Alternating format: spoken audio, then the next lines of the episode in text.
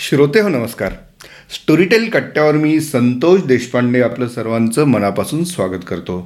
दर आठवड्याला आपण कट्ट्यावरती भेटतो गप्पा मारतो आणि या आठवड्यात स्टोरीटेलवरती काय काय गोष्टी तुमच्यासाठी येणार आहेत याची आपण इथे चर्चा करतो. या आठवड्यामध्ये माझ्यासोबत प्रसाद मिराजदार तर आहेतच आणि त्याचसोबत एक खास गेस्ट आहेत हरीश कुलकर्णी. अभिनेते आहेत आणि एक उत्तम नॅरेटर म्हणून ते स्टोरीटेलवर आपल्याला परिचित देखील आहेत. तर आज आम्ही स्टोरीटेलचा खजिना आपल्यापुढं उलगडून दाखवत असतानाच आपल्यापुढे उलगडून दाखवत असतानाच हरीश कुलकर्णी यांच्याशी गप्पा मारणार आहोत. तर हरीश सर्वप्रथम स्वागत कट्ट्यावरती. थँक्यू यस प्रसाद तुझंही स्वागत. नमस्कार.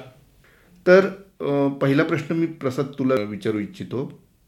ऑक्टोबर महिना आता सुरू झालेला हो. आहे स्टोरी टेलवरती मागच्या आठवड्यात तू जसं कमिट केलं होतं तसं अनेक गोष्टी आलेल्या आहेत. प्रचंड व्हरायटी त्याच्यामध्ये विषयांची होती. उत्तम उत्तम लेखक आपण आता त्या निमित्ताने स्टोरी टेलवर आणलेले आहेत. त्यांचं सकस वाचन आता श्रवणाच्या रूपातनं श्रोत्यांना अनुभवायला मिळालेलं आहे. या आठवड्यामध्ये काही गोष्टी आहेत काय धमाल आहे? हे आपण तुझ्याकडनं जाणून घेणार आहोत. आणि त्याचवेळी आपण हरीशला सुद्धा त्याच्या आयुष्यात काय काय गोष्टी चाललेल्या आहेत ते आपण त्यांच्याकडनं जाणून म्हणजे ऑक्टोबर हिट जोरात आहे म्हणा की. येस आणि आणि हा पॉडकास्ट त्याच्यामुळे हिट होईल. येस ऑक्टोबरची सुरुवात झालेली आहे आणि हरी स्वागत कारण छान आपण या कट्ट्यावरती ज्या गप्पा मारतो त्या एकतर समजून घेत असतानाच कट्ट्यावर येणाऱ्या पर्सनॅलिटीला पुस्तकाच्या माध्यमातून कसं समजावून घेता? पुस्तकाबद्दलच्या गप्पा आपण बोलणार आहोत. या आठवड्यामध्ये कुठली पुस्तकं येत आहेत ते सांगत असताना. त्यामुळे हा थोडासा वेगळा प्रयोग आहे. तर मला नक्की खात्री आहे की मजा येईल. तर पहिलं जे पुस्तक आहे आपण एक ऑक्टोबरला प्रकाशित करतो आहे त्या त्याचं नाव आहे the new one minute manager. Ken Blanchard या मॅनेजमेंट गुरुनी आता ज्या पद्धतीची पुस्तकं असतात मॅनेजमेंटच्या संदर्भामध्ये की कमीत कमी वेळामध्ये जास्तीत जास्त प्रॉडक्टिव्हिटी इफेक्टिव्हिटी कशी आणायची? तर याबद्दलचं मार्गदर्शन करणारं हे पुस्तक आहे. एकूणच म्हणजे मला नेहमी पूर्वी प्रश्न पडायचा की या पुस्तकांचा काही उपयोग होतो का? किंवा खरोखर हे सेल्फ हेल्प दे करतात का किंवा काय? पण त्यात मला दोन प्रकारचे हे जाणवले. एक आहे ते म्हणजे काही पुस्तकं असतात ती फक्त डूज अँड डोंट सांगतात आणि काही पुस्तकं तुमच्यामध्ये इंटरनल बदल करतात. आणि तो इंटरनल बदल एखाद्या वाक्याने एखाद्या छोट्याशा गोष्टीने सुद्धा होऊ शकतो. तर तसं तशा प्रकारचेही काही पुस्तकं उपयोगी नक्की पडतात जर आपली एफिशियन्सी वाढवण्याकरता. असं मला नक्की वाटतं. काय अनुभव आहे? माझा अनुभव तुम्ही म्हणाल तर कसं असतं की एकतर ॲज अन ॲक्टर म्हणून अगदी प्रामाणिकपणे सांगायचं आम्ही थोडे आळशी असतो. त्यामुळे मॅनेजमेंटची कधी कधी गरजच पडते आम्हाला. पण असं असतं की एखाद जसं आत्ता तुम्ही म्हणाल की एक गोष्ट कुठेतरी तुम्हाला क्लिक होते आणि त्या गोष्टीमुळे तुम्हाला काहीतरी बदल घडतो तुमच्यामध्ये.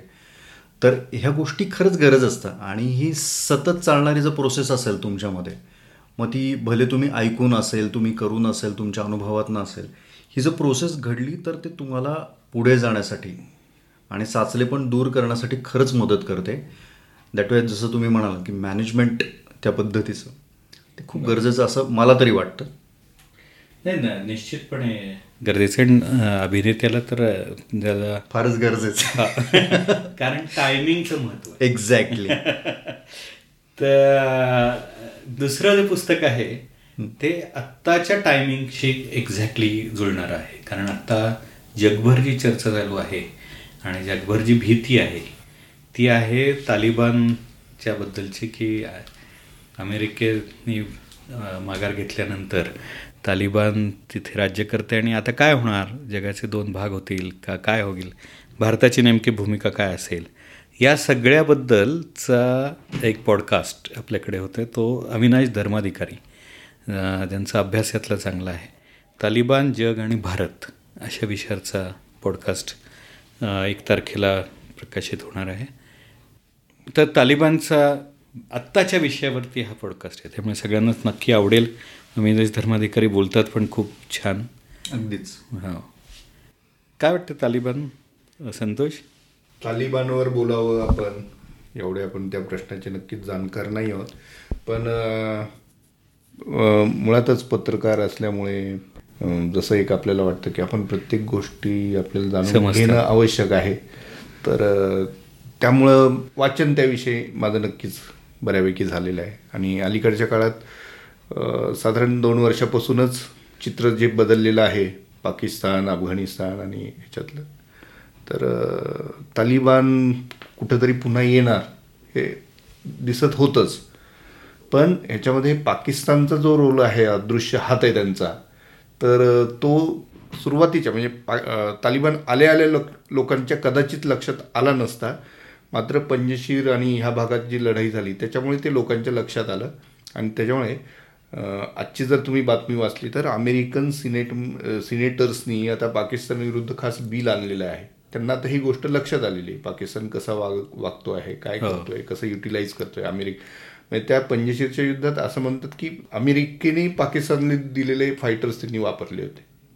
बरोबर. तालिबानला सहकार्य करण्यासाठी. तर त्यामुळे एक शोकांतिक आहे इतकं मोठं ज्याला कंधारसारखे म्हणजे प्राचीन जगाचा इतिहास जर आपण पाहायला गेलो तर एकेकाळच्या ह्या कुठल्या म्हणजे कुठल्या उंचीवर हे शहरं होती पूर्वी? केवढं वैभव होतं तिथं. कंधार असेल किंवा हे असेल. ज्यांनी जगभरावरती राज्य केलं होतं एकेकाळी. तर तिथली आजची दैना बघून वाईट वाटतं. पण शेवटी प्रजा यथा प्रजा तथा राजा असे म्हणता आलं पाहिजे. मला एक खूप वेगळं हे झालं. म्हणजे ज्या दिवशी तालिबान पंधरा ऑगस्टलाच तालिबानने आक्रमण केलं त्या दिवशी स्वातंत्र्याबद्दलचं पण आपल्याकडे सगळं चाललं होतं. तर मला पहिल्या जो डोळ्यासमोर आला ना तो म्हणजे तालिबान म्हटल्यावर काय तर स्त्रियांवरचा अन्याय. आणि स्त्रियांना घातलेली बंधनं. म्हणजे सरळ सरळ पुरुष सत्ताक ज्या पद्धतीने स्त्रियांवरती बंधनं आणलेली आहेत. मध्ययुगीन ती. तर मला असं एकदम असं स्वप्न पडल्यासारखं किंवा असं जे आपण म्हणतो तसं पहाटे झालं की जगातल्या सगळ्या स्त्रिया एकत्र राहत आहेत वेगवेगळ्या देशातल्या सुद्धा. आणि त्या आपल्या सरकारांवर दडपण आणतायत की तिथल्या अफगाणी महिलांची सुरक्षितता त्यांचं संरक्षण सगळ्यात महत्त्वाचं आहे. आणि त्यामुळे तशा पद्धतीचं राज्यपद्धती आणण्याकरता तुम्ही प्रयत्न करा. कारण हा थेट तशा प्रकारचा वैचारिक संघर्ष आहे असं मला तरी वाटतं. म्हणजे आपण नाही वैचारिक संघर्ष आहे पण ह्याच्यात एक फार मोठी गोष्ट बऱ्याच लोकांना लक्षात आलेली नाही. ते म्हणजे तिथं सुप्त संघर्ष खूप मोठा चाललेला आहे. आणि तालिबानचेच विरोधक जे आहेत म्हणजे तालिबानला इतके वर्ष वापरून घेणारे जे घटक आहेत ते आता उघड्यावर पडलेले आहेत. एक. आणि दुसरं आय एस. आंतरराष्ट्रीय राजकारण तर आहेच. आय एसचा जो फॅक्टर आहे तो आता अफगाणिस्तानात परत पाहतो आहे. बरोबर. म्हणजे मग आता अल कायदा वर्सेस तालिबान होणार का? मग ते हक्कानी नेटवर्कचं काय होणार? म्हणजे अशा इतके कॉम्प्लिकेटेड गोष्ट आहेत. त्याच्यामुळे एक एक छोट्या देशात इतक्या गोष्टी घडतील आणि सगळं जग त्याला वेठीला धरलं जाईल त्यातून. तर त्याचं एक आदर्श उदाहरण म्हणून आता सध्या तालिबानच्या येस राजवटीकडे पाहावं आणि पण मला एक खूप असं एक जाणवतं की सामान्य लोक असतील किंवा कोणी असेल पण प्रत्येकाला हे जे आहे सत्ता आणि संघर्ष हे एकाच नाण्याच्या दोन बाजू आहेत. पण कारण जेव्हा सत्ता ही काय म्हणतात दमनकारी होते तर तिथं संघर्षाची दुसरी बाजू उलटी येते आणि तिथं संघर्ष जास्ती वाढीला लागतो तिथून ती सत्ता निर्माण होते. ह्या दोन्हीच्या याच्या नाण्याची जी बाजू आहे ती लोकांना पण जाणून घ्यायला प्रचंड आवड आणि हे महत्त्वाची गोष्ट आहे की लोकांनी हे जाणून घ्यावं. त्या दृष्टीने जर हे पुस्तक येत असेल तर ते चांगलीच गोष्ट आहे की लोकांना ह्या गोष्टी समजतील. बरोबर. नाही हा पॉडकास्ट आहे धर्माधिकारी बोलणार. आहेत पण याच बॅकग्राऊंडवरती आज आपण जे गप्पा मारतो आहे तो आज खूप महत्त्वाचा दिवस आहे कारण आज आहे दोन ऑक्टोबर. आणि गांधी जयंती आहे.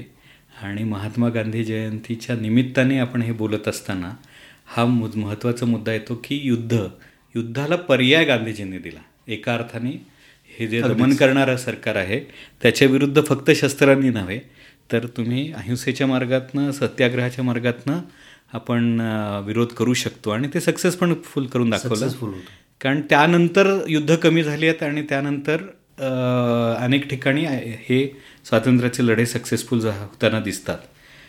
तर त्यामुळे आज गांधीजींचं स्मरण करणं खूप गरजेचं आहे. आणि त्यानिमित्ताने आपण एक अतिशय वेगळं पुस्तक हे प्रकाशित करतो आहे ज्या पुस्तकाचं नाव आहे अज्ञात गांधी. नारायण देसाई हे यां जे गांधीजींच्या सहवासात होते आणि महादेवबाई देसाई जे गांधीजींचं पी आहे त्यांच्या मुलांनी लिहिलेले पुस्तक आहे. त्यामुळे गांधीजींचा खूप मोठा सहवास लाभला आणि त्यातून निर्माण झालेले पुस्तक आहे. त्यामुळे गांधीजींचे अनेक वेगळे पैलू वेगळ्या गोष्टी वेगळे कथा आणि केवळ विचारवंत म्हणून नव्हे तर माणूस म्हणून ते कसे होते हे या पुस्तकामध्ये दिसतं महत्वाचं पुस्तक वाटतंय. अतिशय महत्त्वाचं पुस्तक आहे आणि ते वाचलं आहे अतुल पेठे यांनी. क्या बात. त्यामुळे ते अजून खूप छान रंजक झालं आहे तर मला वाटतं आज गांधी जयंती साजरी करताना हे पुस्तक प्रत्येकाने ऐकलंच पाहिजे. नक्कीच नक्कीच. त्यानंतर एक खूप या आठवड्यामध्ये झालेलं म्हणजे गदिमांचा पण एक तारखेला वाढदिवस असतो. आणि त्यानिमित्ताने मंतरलेले दिवस हे हा भाग. तर मला वाटतं संतोष सांगू शकेल कारण त्यांनी या प्रकल्पावर काम केलं. नाही अर्थातच आपल्याकडे शब्द गदिमा म्हणून गदिमांचे ज्या गोष्टी आहेत किंवा कथा आहेत ज्या फारशा प्रकाशात आलेल्या नव्हत्या तर ते प्रत्येक महिन्याच्या पहिल्या आणि पंधराव्या तारखेला आपण त्या स्टोरी टेलवरती प्रसारित करतो यावेळी गदिमांचा एक तारखेला वाढदिवस आहे एक हो. ऑक्टोबरला त्यामुळे त्यानिमित्ताने गदिमांच्या आठवणीतले काही जुने दिवस त्यांचे चिरंजीव आनंद माडगुळकर यांनी उलगडून दाखवलेले आहेत. एक विशेषतः गदिमांचा भारतीय स्वातंत्र्य चळवळीतला जो सहभाग आहे त्याच्यावरतीच अ, हा तो मंतरलेले दिवस आहे. हा तर ते म्हणजे बेचाळीसची चळवळ त्यातल्या वा. त्या आठवणी आणि त्याविषयी गदिमांनी काय लिहून ठेवलेलं आहे किंवा त्यांचा तो त्याच्यातला एक अत्यंत अविस्मरणीय असे अनुभवांची शिदोरी या लेखातनं आपल्याला ऐकायला मिळणार आहे. जरूर ऐकावा असा हा अनुभव अस श्रोत्यांसाठी. नाही खूपच इंटरेस्टिंग भाग आहे. म्हणजे एक शब्दप्रभू आहे शब्दप्रभू म्हणून ते परिचित आहेच म्हणजे त्यांचे त्यांची जी गाणी आहेत आज चंद्र सूर्य नांदो वगैरे हो. स्वातंत्र्य भारताचे असा शब्द ज्या व्यक्तीकडनं लिहिले गेलेले आहेत ते प्रत्यक्ष त्यांनी स्वातंत्र्य? कसा काम केलं असेल? हे अनुभवण्याची गोष्ट आहे. फारच. हे छान आहे इंटरेस्टिंग आहे. याच्या स बरोबरच आपण दर आठवड्याला एक कथा प्रकाशित करतो रोमॅन्टिक वगैरे. आणि ती आहे चोरासोबत डेट. ही सोफिया जॉनने लिहिलेली कथा आहे. इंटरेस्टिंग आहे ना. आणि हां आणि तिच्या कथांचं वैशिष्ट्यच ते आहे की नावं फार भन्नाट असतात. आणि कल्पनाही त्यातल्या छोट्याच आहेत कथा. त्या जाता जाता हे करण्याच्या आहेत. पुढचं जे पुस्तक आहे जे चार तारखेला प्रकाशित होणार आहे तर ते आहे बांदेकरांचं बाळ म्हणून. आणि ऋषिकेश गुप्ते यांनी लिहिलेलं हे पुस्तक आहे. तर या कथामध्ये बेसिकली भयकथांसाठी किंवा याच्यासाठी खरोखर ऋषिकेश गुप्ते प्रसिद्ध आहेत. म्हणजे खूपच हो म्हणजे. आत्ताच्या या सगळ्यामध्ये ऋषिकेश गुप्तांचं नाव मोठं आहे. आणि पुष्कराज चिरपुटकरनी ते वाचलेलं आहे. पण एकूणच म्हणजे भय या भावनेबद्दल त्यांनी खूप अभ्यास पण केला आणि त्या त्याला धरून खूप लिखाण चाललेलं असतं. आणि उत्तम उत्तम आहे ते. हो. तर काही म्हणजे ऋषिकेश गुप्तांबद्दल काही वाचलंय किंवा? हो म्हणजे अं, त्यांच्या बऱ्याचशा म्हणजे अंधारवारी मुळात हे माझं सगळं आवडतं आणि मुळात असं झालं होतं की मी ज्यावेळेस ॲक्टिंग डिप्लोमा करत होतो आणि माझ्या हातात एक कथा पडली होती त्यावेळेस. आणि ती कथा होती की हजार वेळा शोले पाहिलेला माणूस म्हणून. अँड मी ती वाचली आणि मी उडालोच. म्हणजे इतकी मस्त आणि भयकथा सगळंच आहे त्याच्यात काय नाही आहे असं नाही. आणि मी इमिजिएटली त्यांना फोन केला. म्हटलं मला ही कथा करायची ते म्हणलं अरे मी फिल्म करतोय त्याच्यावर. आणि केली पण. हो, मग त्याचं पुढे काम चालू आहे. हा पुढे काहीतरी बरंच हे झालं. ती कथा आमच्या अनुभव मासिकातच प्रकाशित झाली होती आणि अप्रतिम अप्रतिम कथा. होती. मला आणि सिद्ध हसतंय म्हणजे त्यांचं लेखन हो. मजा आहे. वाचायला हवी ती. मी नाही वाचलेली. नाही अरे फारच सुंदर आहे. म्हणजे आणि आमच्या तुम्ही काय म्हणायचं तर ठीक म्हणजे ती कथा सांगण्यात काही मजा नाही पण शोले सतत पाहणारा आणि मग त्याच्यामुळे काय घडतं असे ते. अर्थात कसं होतं की ऋषिकेशच्या कथा या तुम्ही सांगायला लागलात आणि त्याच्यातलं जर जर्म गेला तर ती वाचण्यात किंवा. अनुभवण्यात मजा आहे कारण ती. तुम्ही त्याच्याबरोबर जाता ते प्रवास करत. अशी ती गोष्ट नाही सांगतात की ही बिलकुल. हां. नाही तो आणि त्यातली मजा पण नाही घालवावी हा त्यातली मजा पण नाही करत नाही भयकथेचा सगळ्यात मोठा हे काय असतो? अरे म्हणजे शेवट बघितलास का तू हा? शेवट बघितलास का? तो त्याचा खून करतो. खरं.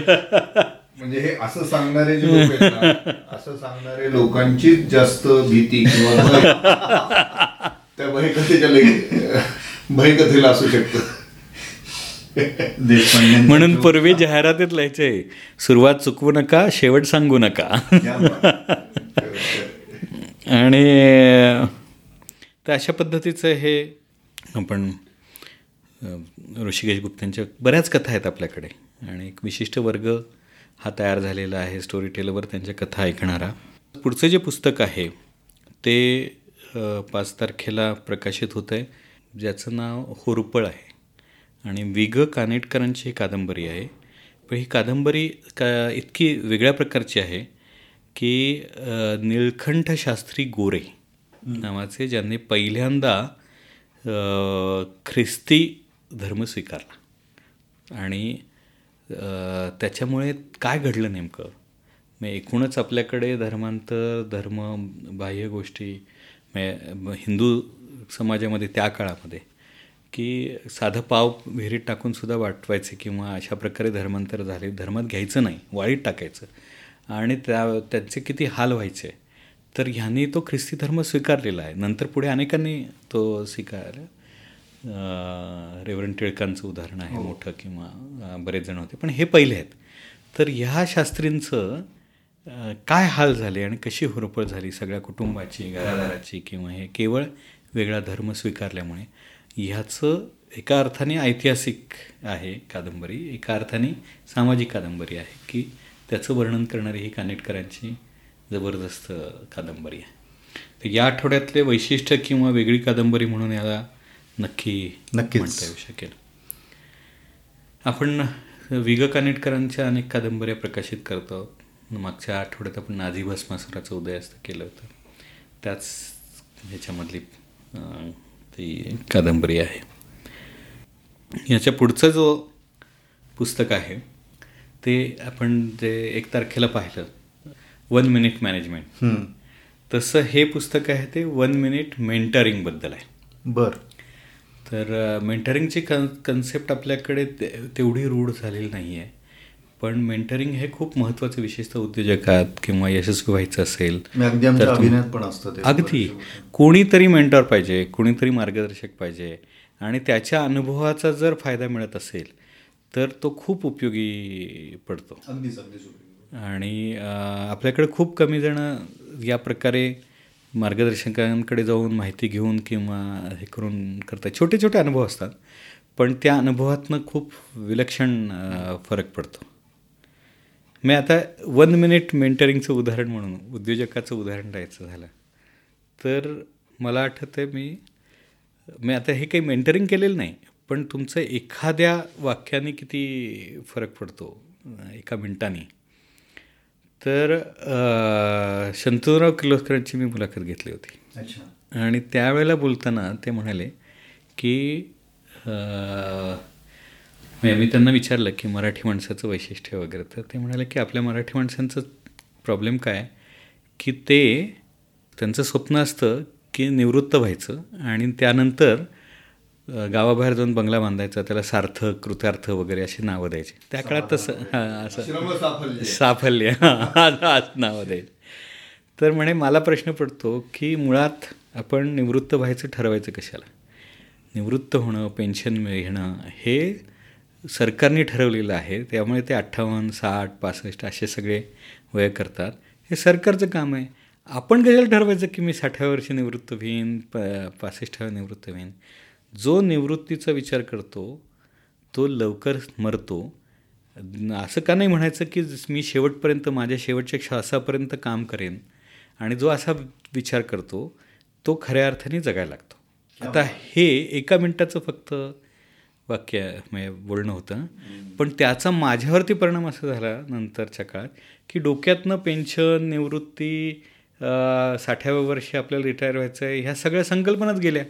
आता ते गेल्यानंतर काय झालं की ॲटोमॅटिकली तुम्ही जे काही करता ते आपल्या आवडीचं करायचं तशा पद्धतीने प्रवास करायचा फिरायचा. म्हणजे मी निवृत्त होईन आणि मग जगप्रवास करीन किंवा मी निवृत्त होईन आणि अमुक करीन. हे संपलंच ना. तुमच्या आयुष्यातलं ते पूर्ण पुसलं गेलं. त्याने इतका फरक पडतो. की बघा म्हणजे दुसरा विचार केला तरी सुद्धा आपल्याला कितीतरी तुम्ही विचार केला आणि ते अंमलात आणण्यासाठी तुम्ही प्रयत्न करायला लागलाच की ती एनर्जी तुम्हाला ॲटोमॅटिकली घेऊन जाते त्या गोष्टींकडे. येते. हे हे ताकद या प्रकारच्या पुस्तकांमध्ये निश्चितपणे असते. या प्रकारे आपला हे एकूण जो आठवडा आहे हा आठवडा हा या प्रकारच्या वेगवेगळ्या पॉडकास्टमधनं आणि याच्यात जाणार. पण सगळ्यात छान अतिशय उत्तम पॉडकास्ट की ज्याच्यामुळे आता सुरुवात होईल. सध्या क्रिकेटचं वातावरण आहे. आणि त्या वातावरणाच्या बॅकग्राऊंड पार्श्वभूमीवरती आपण एक वेगळा पॉडकास्ट घेऊन येतो आहे. आणि तो म्हणजे द्वारकानाथ संसगिरी क्या बात हे क्रिकेटवरती आपल्याकडे आता दर आठवड्याला बोलणार आहेत. आणि मी खूप उत्सुक आहे की हा पॉडकास्ट कसा चालतो. आणि त्याच्याबद्दल नक्कीच तो एक मोठा आनंदाचा ठेवा असेल. कारण आपल्याकडे क्रिकेटचे फॅन इतके आहेत प्रचंड.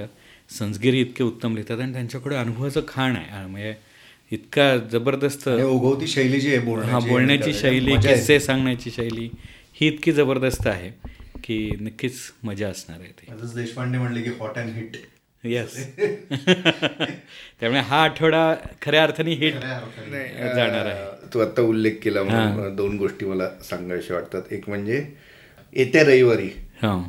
येवले अमृत तुल्य येस त्याचे जे प्रमुख आहेत नवनाथ येवले यांचा एक खास पॉडकास्ट मी संडे विथ देशपांडे जी आपली ओरिजिनल आहे बरोबर. तर त्याच्यासाठी त्यांचा घेतलेला आहे.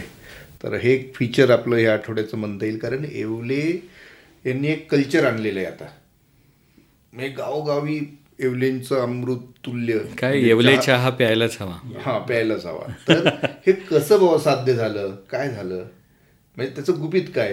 हे शोधायचा त्यातनं प्रयत्न केलेला आहे. खरंच आणि त्यानिमित्ताने संडे विथ देशपांडेमध्ये आता मी काही उद्योजक विशेषतः किंवा ज्यांच्या विचारातून उद्योगांना चालना मिळेल अशांना पुढे आणणार त्यांच्याशी संवाद साधणार असं एक ठरवलं होतं. तर त्यातलेही पहिला जो भाग आहे हा एव्हलेनवरती आहे आणि तो आता रविवारी येत्या श्रोत्यांना ऐकायला मिळेल. आणि आत्ता तू द्वारकानाथ सुंदरगिरींचा उल्लेख केला तर त्याच्यावरून मला आठवलं की संडे विथ देशपांडे मध्ये मध्ये पहिला जो पॉडकास्ट माझा होता तो संदगिरींसोबत होता. आणि त्याचं नाव होतं बात क्रिकेटची. बरोबर. तर आता ते रेग्युलर आपल्याकडे नाही हे खूपच सुंदर आहे. कारण ते छान बोलतात. आणि त्यांच्याकडे खजिना आहे. म्हणजे बरोबर. किश्यांचा खजिना आहे अभ्यास आहे. आणि शैली खूप छान आहे. खरंच आहे प्रश्नच नाही. तर मला असं वाटतं की हा आठवडा असा अतिशय छान जाणार आहे. शेवटचा चहा घेऊन हा मला वाटतं.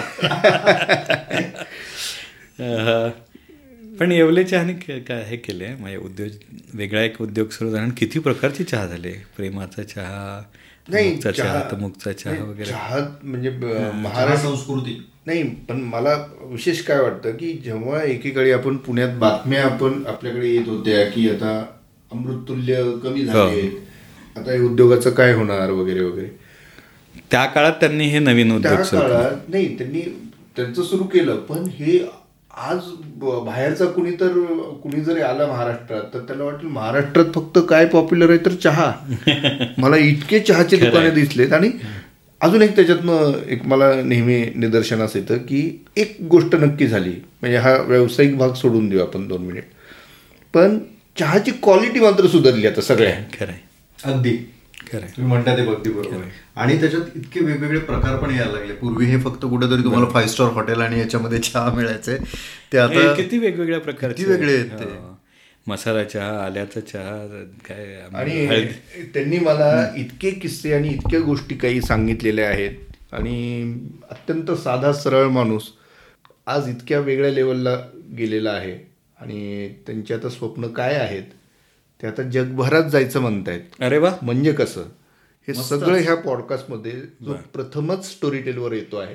मला आज पहिल्यांदा कळलं संतोष की खऱ्या अर्थाने चहाला अमृत तुल्य का म्हणतात ते? त्यांच्या दृष्टीने तर अमृतच आहे ते. अगदी अगदी. खरं पण मजा वाटते जर्मनीत गेल्यावर ए दोन चहा दे कटिंग कटिंग. बिलकुल. तर आता जगभरात ह्या गोष्टी आता उपलब्ध होतील. त्याच्यामुळे छान. हा एक विलक्षण अनुभव होता त्यांच्याशी गप्पा मारणं. येस आता याच्यानंतर आपल्या या छान गप्पा झाल्या अ, त्याच्यानंतर आपण मला वाटतं आज गांधी जयंतीनिमित्त गांधीजींच्याबद्दल नारायण देसाई यांनी काय लिहिलेलं आहे ते ऐकूया आणि आजचा पॉडकास्ट खऱ्या अर्थाने यस काय गांधींच्या स्मरणामध्ये संपूया. बिलकुल. नक्कीच. या तुमचा निरोप घेत असतानाच मी प्रसाद आणि हरीश दोघांचंही आभार मानतो. त्यांनी वेळात वेळ काढून कट्ट्याला एकदम मस्त छान खुलवलं रंगत भरली आणि या आपल्या गप्पा आपण अशाच चालू ठेवूया पुढच्या भागात. यस धन्यवाद.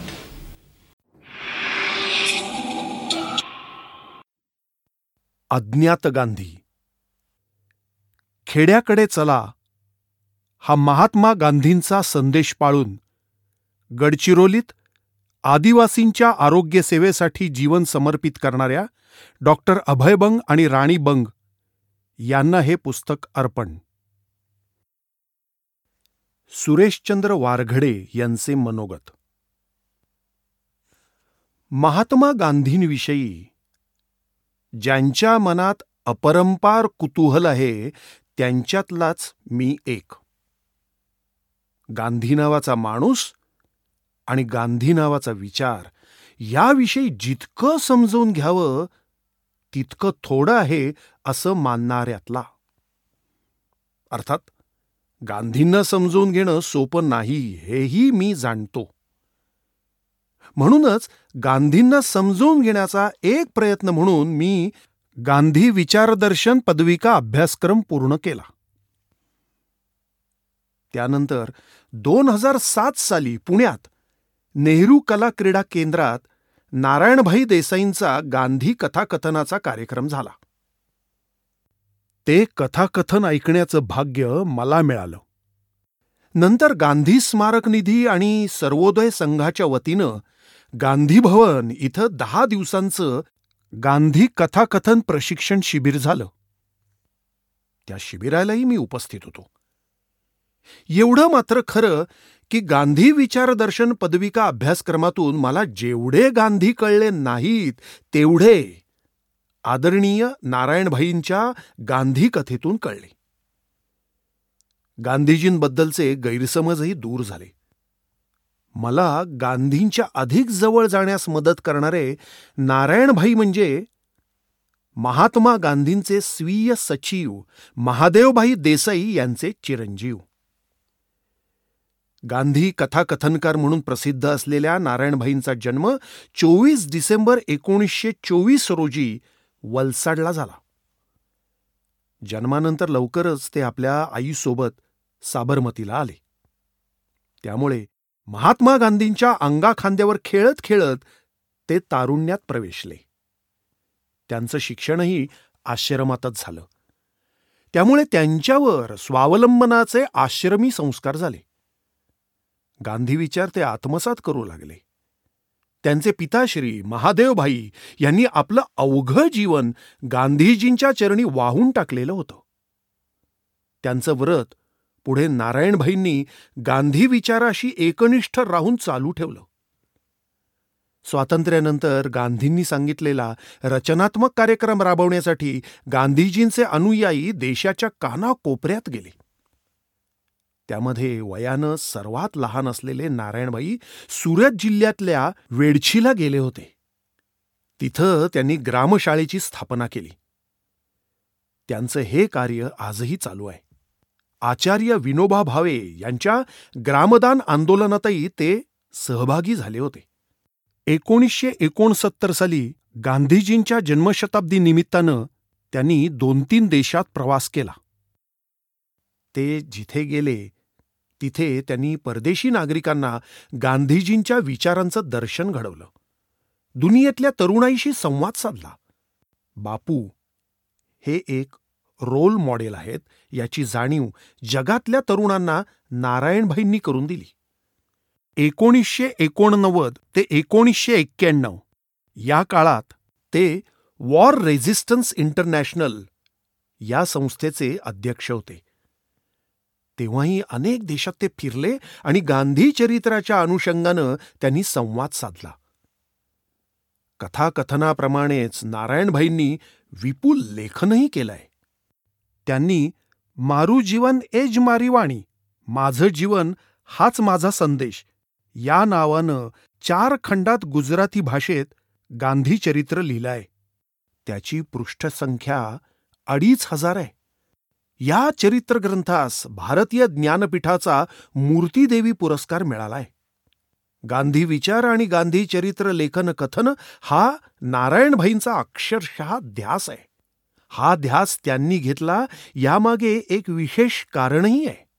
ते असं नऊ ऑगस्ट एकोणीसशे बेचाळीस रोजी मुंबईला गांधीजींसह महादेवबाईंना म्हणजे नारायणभाईंच्या वडिलांना अटक झाली होती. त्या प्रसंगी नारायणभाई त्यांच्या समावेत होते. लेखनासाठी नेहमी कागदाचा मोठा गठ्ठा जवळ बाळगायची महादेवभाईंची सवय होती. ते लक्षात ठेवून पोलिसांच्या गाडीत बसण्यापूर्वी नारायणभाईंनी महादेवभाईंना विचारलं कागद बरोबर घेऊ का? त्यावेळी महादेवभाई म्हणाले होते नको. कागद बरोबर घेऊ नकोस. आता मी जास्त काळ जगेन असं मला वाटत नाही. त्यामुळे मनात योजलेलं लेखन यापुढे होणार नाही. मला जे काही मौलिक लिहायचं होतं त्याची जबाबदारी मी आता तुझ्यावर सोपवतो. आपल्या पित्याच्या मृत्यूनंतर नारायणभाईंनी गांधीजींच्या जीवनावर मौलिक ग्रंथलेखन केलं. आपल्या पित्याचा आदेश त्यांनी पाळला. केवळ ग्रंथ लिहून नारायणभाई थांबले नाहीत तर एका टप्प्यावर त्यांनी गांधी कथा अर्थात बापू कथा सांगायला सुरुवात केली. विविध प्रांतात जाऊन त्यांनी हिंदीतून आणि गुजराथेत गुजराथीतून गांधी कथा कथनाचे पाऊणशेहून अधिक कार्यक्रम त्यांनी केले.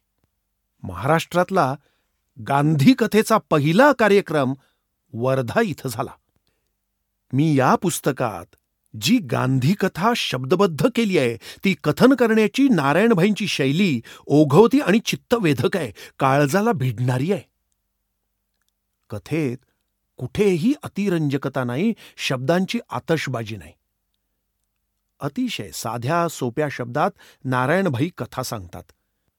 महामानवाची ती सत्यकथा हृदयाला स्पर्श करते आणि न कळत डोळे ओले होतात. गांधी कथाकार म्हणून नारायणभाई लोकप्रिय झाले आहेत ते त्यामुळे. कोट्यवधी भारतीयांपर्यंत गांधी कथा पोहोचवण्याचा नारायणभाईंचा संकल्प आहे.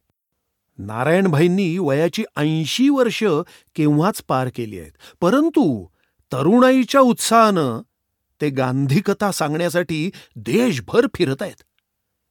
आपला संकल्प आपण एकट्यानं पुरा करू शकणार नाही म्हणून आता युवकांना बापू कथाकथनाचं प्रशिक्षण देण्याचा उपक्रम त्यांनी सुरू केला आहे.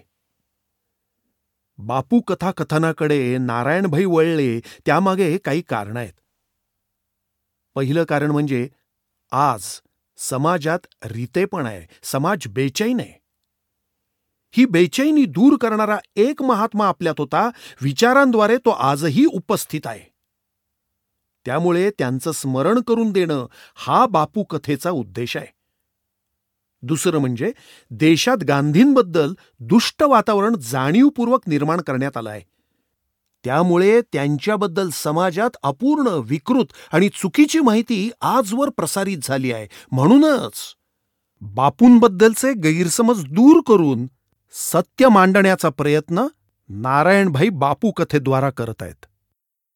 बापूकथा ही पुराणकथा किंवा मनोरंजक कथेसारखी कथा नाही. ती सत्यनारायणाच्या पोथीतलीही कथा नाही. सत्यासाठी जगलेल्या आणि सत्यासाठी मृत्यू स्वीकारलेल्या मोहनदास करमचंद गांधी या एका नारायणाची ती सत्यकथा आहे. बापूकथा ही आत्मकथा नाही तर ती नारायणभाईंच्या अनुभवाची कथा आहे. कथेत बापूंच्या स्वभावाचं गुणवर्णन आहे. बापूंच्या आचारविचारांची गुंफण आहे बापूंचे जीवन सिद्धांत आहेत.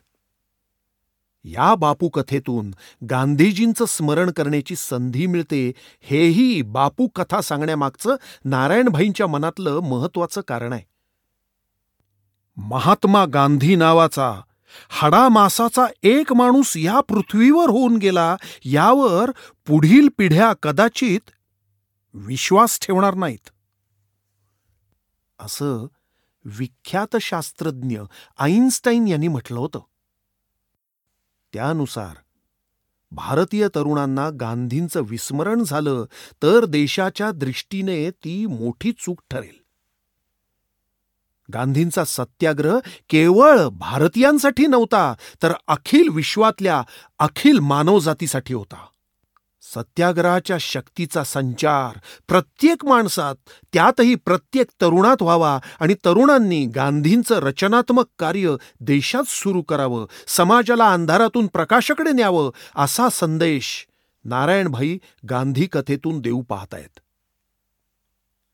ही गांधी कथा केवळ गांधीजींचं चरित्र सांगणारी नाही तर गांधीजींचं जीवन सत्य सांगणारी आहे आणि गांधीजी आजही प्रस्तुत आहेत हे अधोरेखित करणारी आहे.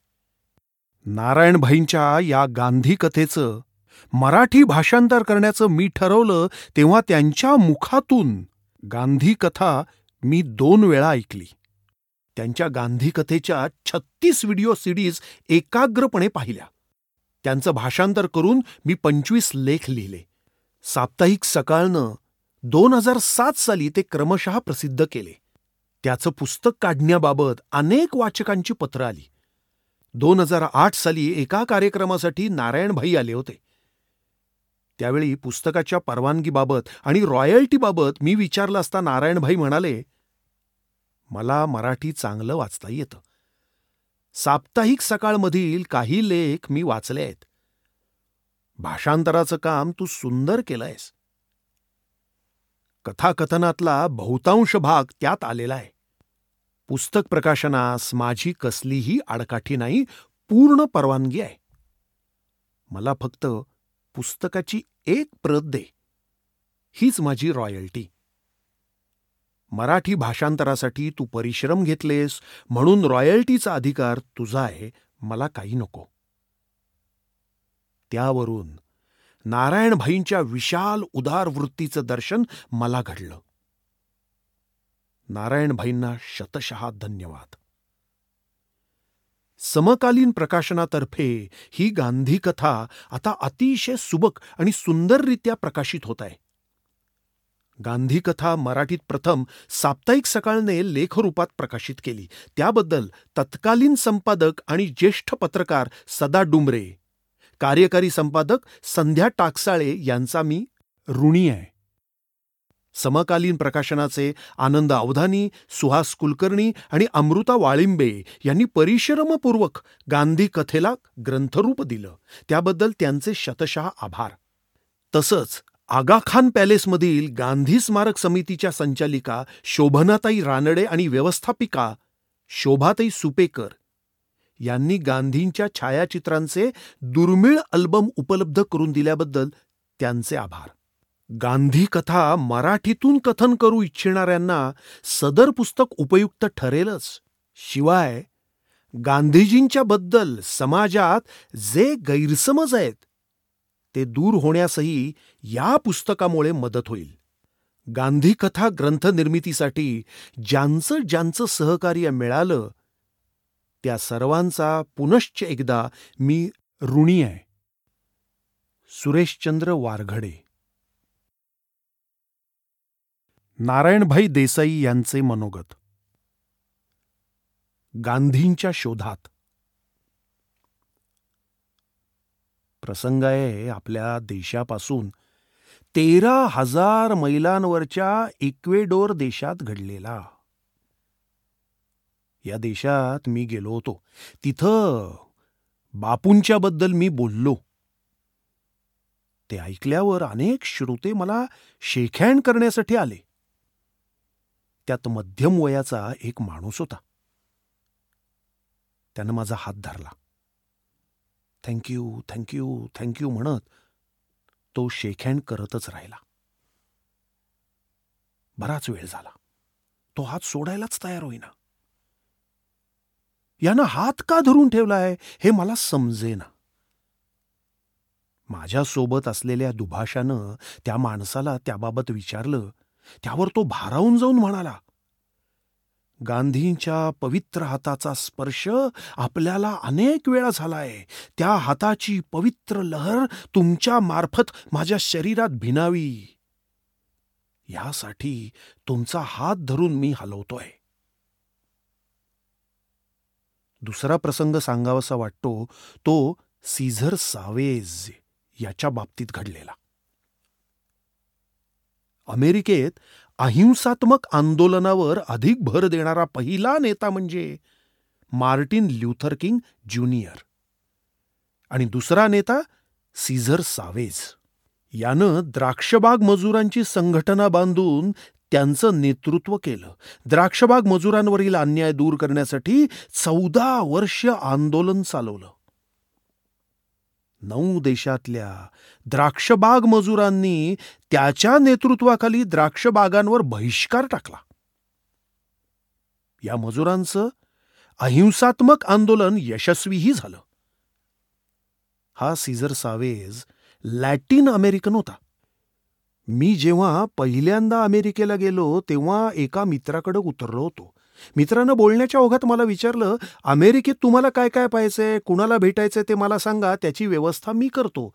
त्यावर मला सीझर सावेजला भेटायचंय असं मी सांगताच मित्र म्हणाला ते जमणं मुश्किल आहे. तो खूप कामात असतो. त्याचे कार्यक्रम कित्येक महिने आधीच ठरलेले असतात. हे ऐकल्यावर सावेजला भेटायचा विचार मी मनातून काढून टाकला. योगायोगानं मी ज्या शहरात थांबलो होतो त्याच शहरात सावेचं अहिंसेवर भाषण आयोजित करण्यात आलेलं होतं. ते भाषण ऐकण्यासाठी मी गेलो. भाषण संपल्यावर प्रश्नोत्तर सुरू झाली. दरम्यान मी माझ्या नावाची चिठ्ठी पाठवली. गांधी आश्रमात मी वीस वर्ष राहिलो आहे मला आपल्याला भेटायचं आहे. एवढंच त्या चिठ्ठीत मी लिहिलं होतं. चिठ्ठी पाहताच ही चिठ्ठी कोणाची आहे? असा प्रश्न सावेजनं केला. मी हात वर केला. मग लगेचच तो उठला आणि आपण नाही खरं तर मीच आपणास भेटू इच्छितो असं म्हणत तो माझ्याजवळ आला. मग पुढचे सगळे कार्यक्रम रद्द करून पूर्ण संध्याकाळ आम्ही चर्चा करत एकमेकांसोबत घालवली. सीझर सावेज सारखा नेता असो की इक्वेडोरमध्ये भेटलेला साधा सुधा मध्यमवयीन माणूस असो जगभरच्या माणसांचं बापूंशी असलेलं नातं हे असं अनोखं आहे. बापूंवर मनापासून प्रेम करणारे त्यांना मानणारे त्यांच्यापासून प्रेरणा घेणारे जगभरात अक्षरशः अगणित लोक आहेत. गांधी विचाराचा स्पर्श आपल्या जीवनाला व्हावा म्हणून धडपडणारेही अनेक आहेत. आपल्या भारतातही अशी खूप तरुण मुलं मुली आहेत जी इतिहासाच्या पुस्तकापलीकडचे गांधी समजू पाहतात. गांधींविषयी ऐकले वाचलेले समज तपासू मागतात. स्वच्छ नजरेने गांधींचा शोध घेऊ पाहतात. आजच्या भारतातलं वास्तव आणि प्रश्न यांकडे पाहताना त्या संदर्भातली उत्तरं शोधताना गांधी विचाराचा धांडोळा ती घेऊ इच्छितात. मी या पुस्तकातून सांगू पाहत असलेल्या बापू कथा अशा साऱ्या मंडळींसाठी आहेत. माझ्या बापू कथांमध्ये दोन गोष्टी सामावलेल्या आहेत. एक म्हणजे गांधी नावाचा विचार आणि दुसरी म्हणजे गांधी नावाचा माणूस. एक माणूस म्हणून गांधींच्या व्यक्तिमत्वात असंख्य वैशिष्ट्य सामावलेली होती. त्यातलं एक म्हणजे नित्य विकासशीलता. माझी बुद्धी भ्रष्ट झालेली नाही यावर तुमचा विश्वास असला तर मी मागे काय बोललो ते विसरून जा आणि पुढे काय बोलतो ते प्रमाण माना.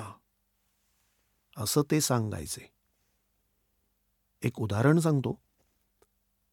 खजुरीच्या झाडापासून मादक ताडी बनते म्हणून एकोणीसशे बत्तीसमध्ये काँग्रेसनं खजुरीचे वृक्ष कापा हा कार्यक्रम सुरू केला. पण याच काँग्रेसनं पुढे एकोणीसशे छत्तीसमध्ये खजुरीपासून गुळ बनतो. खजुरी वृक्ष ही राष्ट्रीय संपत्ती आहे या संपत्तीचं नुकसान करायचं नाही असा प्रचार सुरू केला. गंमत म्हणजे एकोणीसशे बत्तीसमध्ये खजुरी तोडायला सांगणारा आणि एकोणीसशे छत्तीसमध्ये राष्ट्रीय संपत्ती म्हणून खजुरीचं संरक्षण करायला सांगणारा माणूस एकच आहे. हा माणूस म्हणजे गांधीजी. या उदाहरणावरून अधोरेखित होणारा मी मागे बोललो ते न मानता मी पुढे जे बोलतो ते माना असा संदेश म्हणजे गांधीजींच्या नित्य विकासशीलतेचंच प्रतीक नाही का? गांधींच्या व्यक्तिमत्वातील वैशिष्ट्यांबद्दल बोलताना आणखी एक प्रसंग सांगावासा वाटतो. माझ्याशी निगडीत असलेला. तेव्हा साबरमती आश्रमात विवाह समारंभ साजरे होत. सुरुवाती सुरुवातीला समान जातीच्या वधूवरांना आशीर्वाद द्यायला बापू उपस्थित राहत. पण नंतर मात्र त्यांनी स्वतःसाठी एक नियम केला. वधू आणि वर असे दोघही जर सवर्ण असतील तर विवाहाला उपस्थित राहायचं नाही असं त्यांनी ठरवून टाकलं. वधूवरांपैकी एक सवर्ण आणि एक हरिजन. त्या काळी ज्यांना अस्पृश्य मानलं जात असे त्यांचा उल्लेख गांधीजी हरिजन असा करत. तर वधूवरांपैकी एक सवर्ण आणि एक हरिजन असेल तरच ते विवाहास उपस्थित राहू लागले. माझ्या विवाहात मी आणि माझी होणारी पत्नी असे आम्ही दोघं वधूवर सवर्ण होतो. त्यामुळे बापूंच्या उपस्थितीशिवाय माझा विवाह होणार याचं माझ्या आईला अतिशय वाईट वाटत होतं. अर्थात बापूंपुढे कोण बोलणार? पण माझ्या वडिलांचे स्नेही नरहरीभाई हे बापूंचे सचिव होते. माझ्या लग्नासंदर्भात बापूंना ते म्हणाले बापू एक प्रायव्हेट गोष्ट बोलायची आहे. बापू विनोदाची संधी अजिबात सोडत नसत. नरहरीभाईंच्या एका शब्दावर जाणीवपूर्वक जोर देत ते म्हणाले नरहरी याही वयात तुला प्रायव्हेट गोष्ट बोलावीशी वाटते? गांधींच्या या विनोदावर दोघही मनापासून हसले. मग नरहरीभाईंनी माझ्या लग्नाला येण्याबाबत बापूंना अगदी कळकळीनं विचारलं. पण बापूंचं उत्तर ठाम होतं. हा तर आपल्या घरचा मुलगा आहे. दुसऱ्या कोणाबाबतीत एक वेळ अपवाद होऊ शकतो पण घरच्या मुलांसाठी माझ्या प्रतिज्ञेत अपवाद होणार नाही. आपल्या प्रतिज्ञेला जागून बापू खरोखरच माझ्या लग्नाला उपस्थित राहिले नाहीत. पण विवाहाच्या दिवशी सकाळीच बापूंचं आशीर्वादपर पत्र माझ्या आईला मिळालं.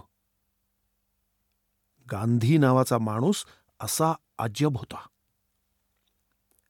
गांधी नावाच्या माणसाचे विचार तर आजही अचंबित करणारे समाजाकडे समाजातल्या प्रश्नांकडे पाहण्याची दृष्टी देणारे असेच आहेत.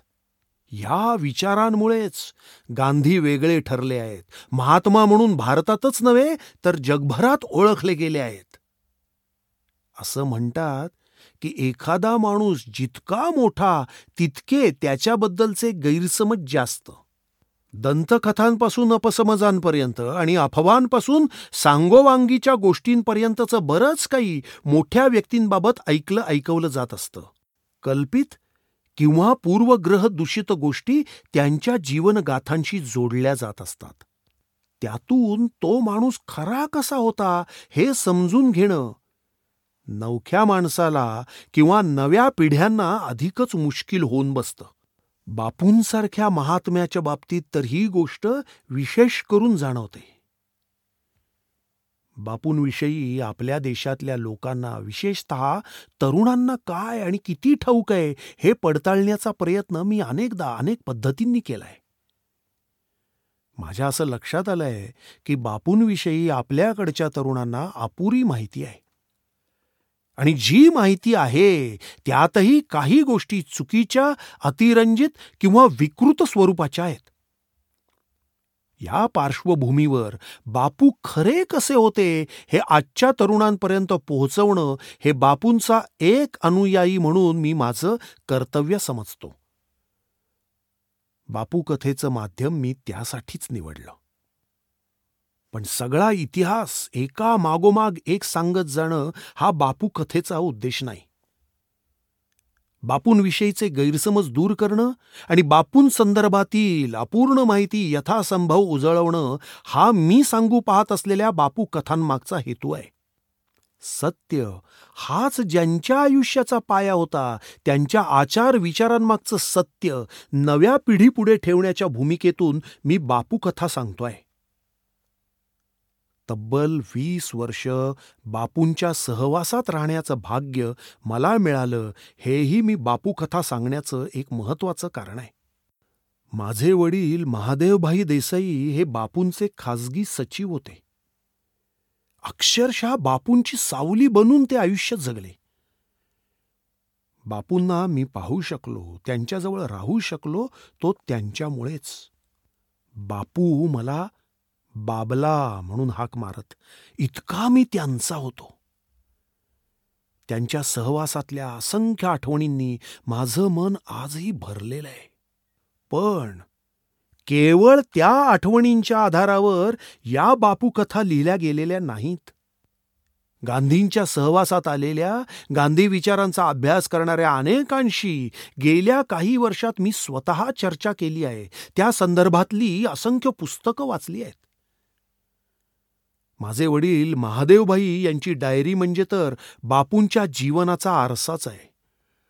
अशा सगळ्या संदर्भांमधून मला गवसलेला गांधी जीवनाबाबतचा सत्यनिष्ठ अर्क नव्या पिढीला द्यावा असं मला मनापासून वाटतं.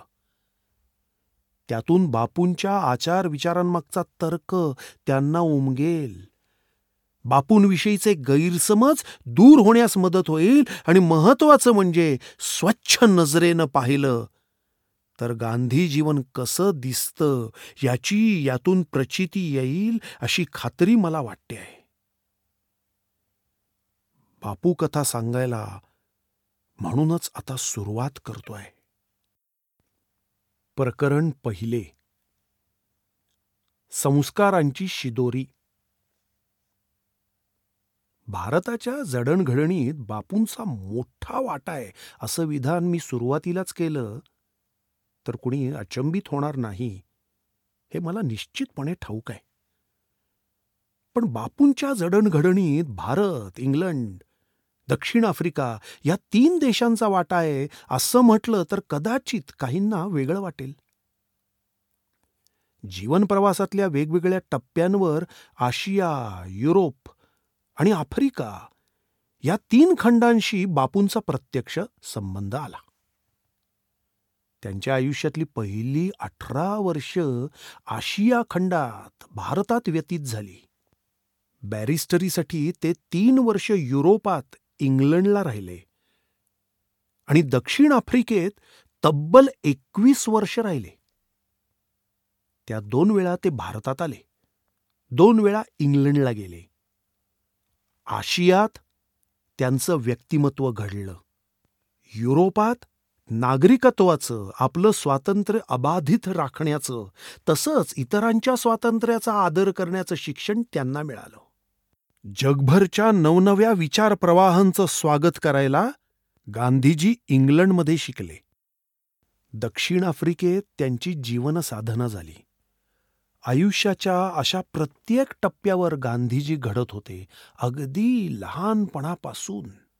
बालपणीचे अनुभव घरच्या मंडळींच्या वागण्यातून होणारे संस्कारही त्यांना घडवत होते. लालजी गांधी हे गांधी परिवारातले मूळ पुरुष. त्यांचा किराणा मालाचा व्यापार होता. बापू कधीकधी स्वतःचा बनिया म्हणून उल्लेख करत तो यामुळेच. व्यापार करता करता लालजी कुशाग्र बुद्धीच्या जोरावर पोरबंदर संस्थांचे कारभारी झाले. त्यांच्यानंतर रामजी आणि राहीदास ही त्यांची मुलंही कारभारी झाली. पुढे या राहीदासच्या मुलांकडे हरजीवन आणि दिमन यांच्याकडे कारभारी पद आलं. हरजीवनचे चिरंजीव उत्तमचंद म्हणजे बापूंचे आजोबा उत्तमचंद गांधी हे ओता गांधी या नावाने प्रसिद्ध होते. त्यांची पोरबंदर संस्थांच्या जकात अधिकारीपदी नेमणूक झाली होती.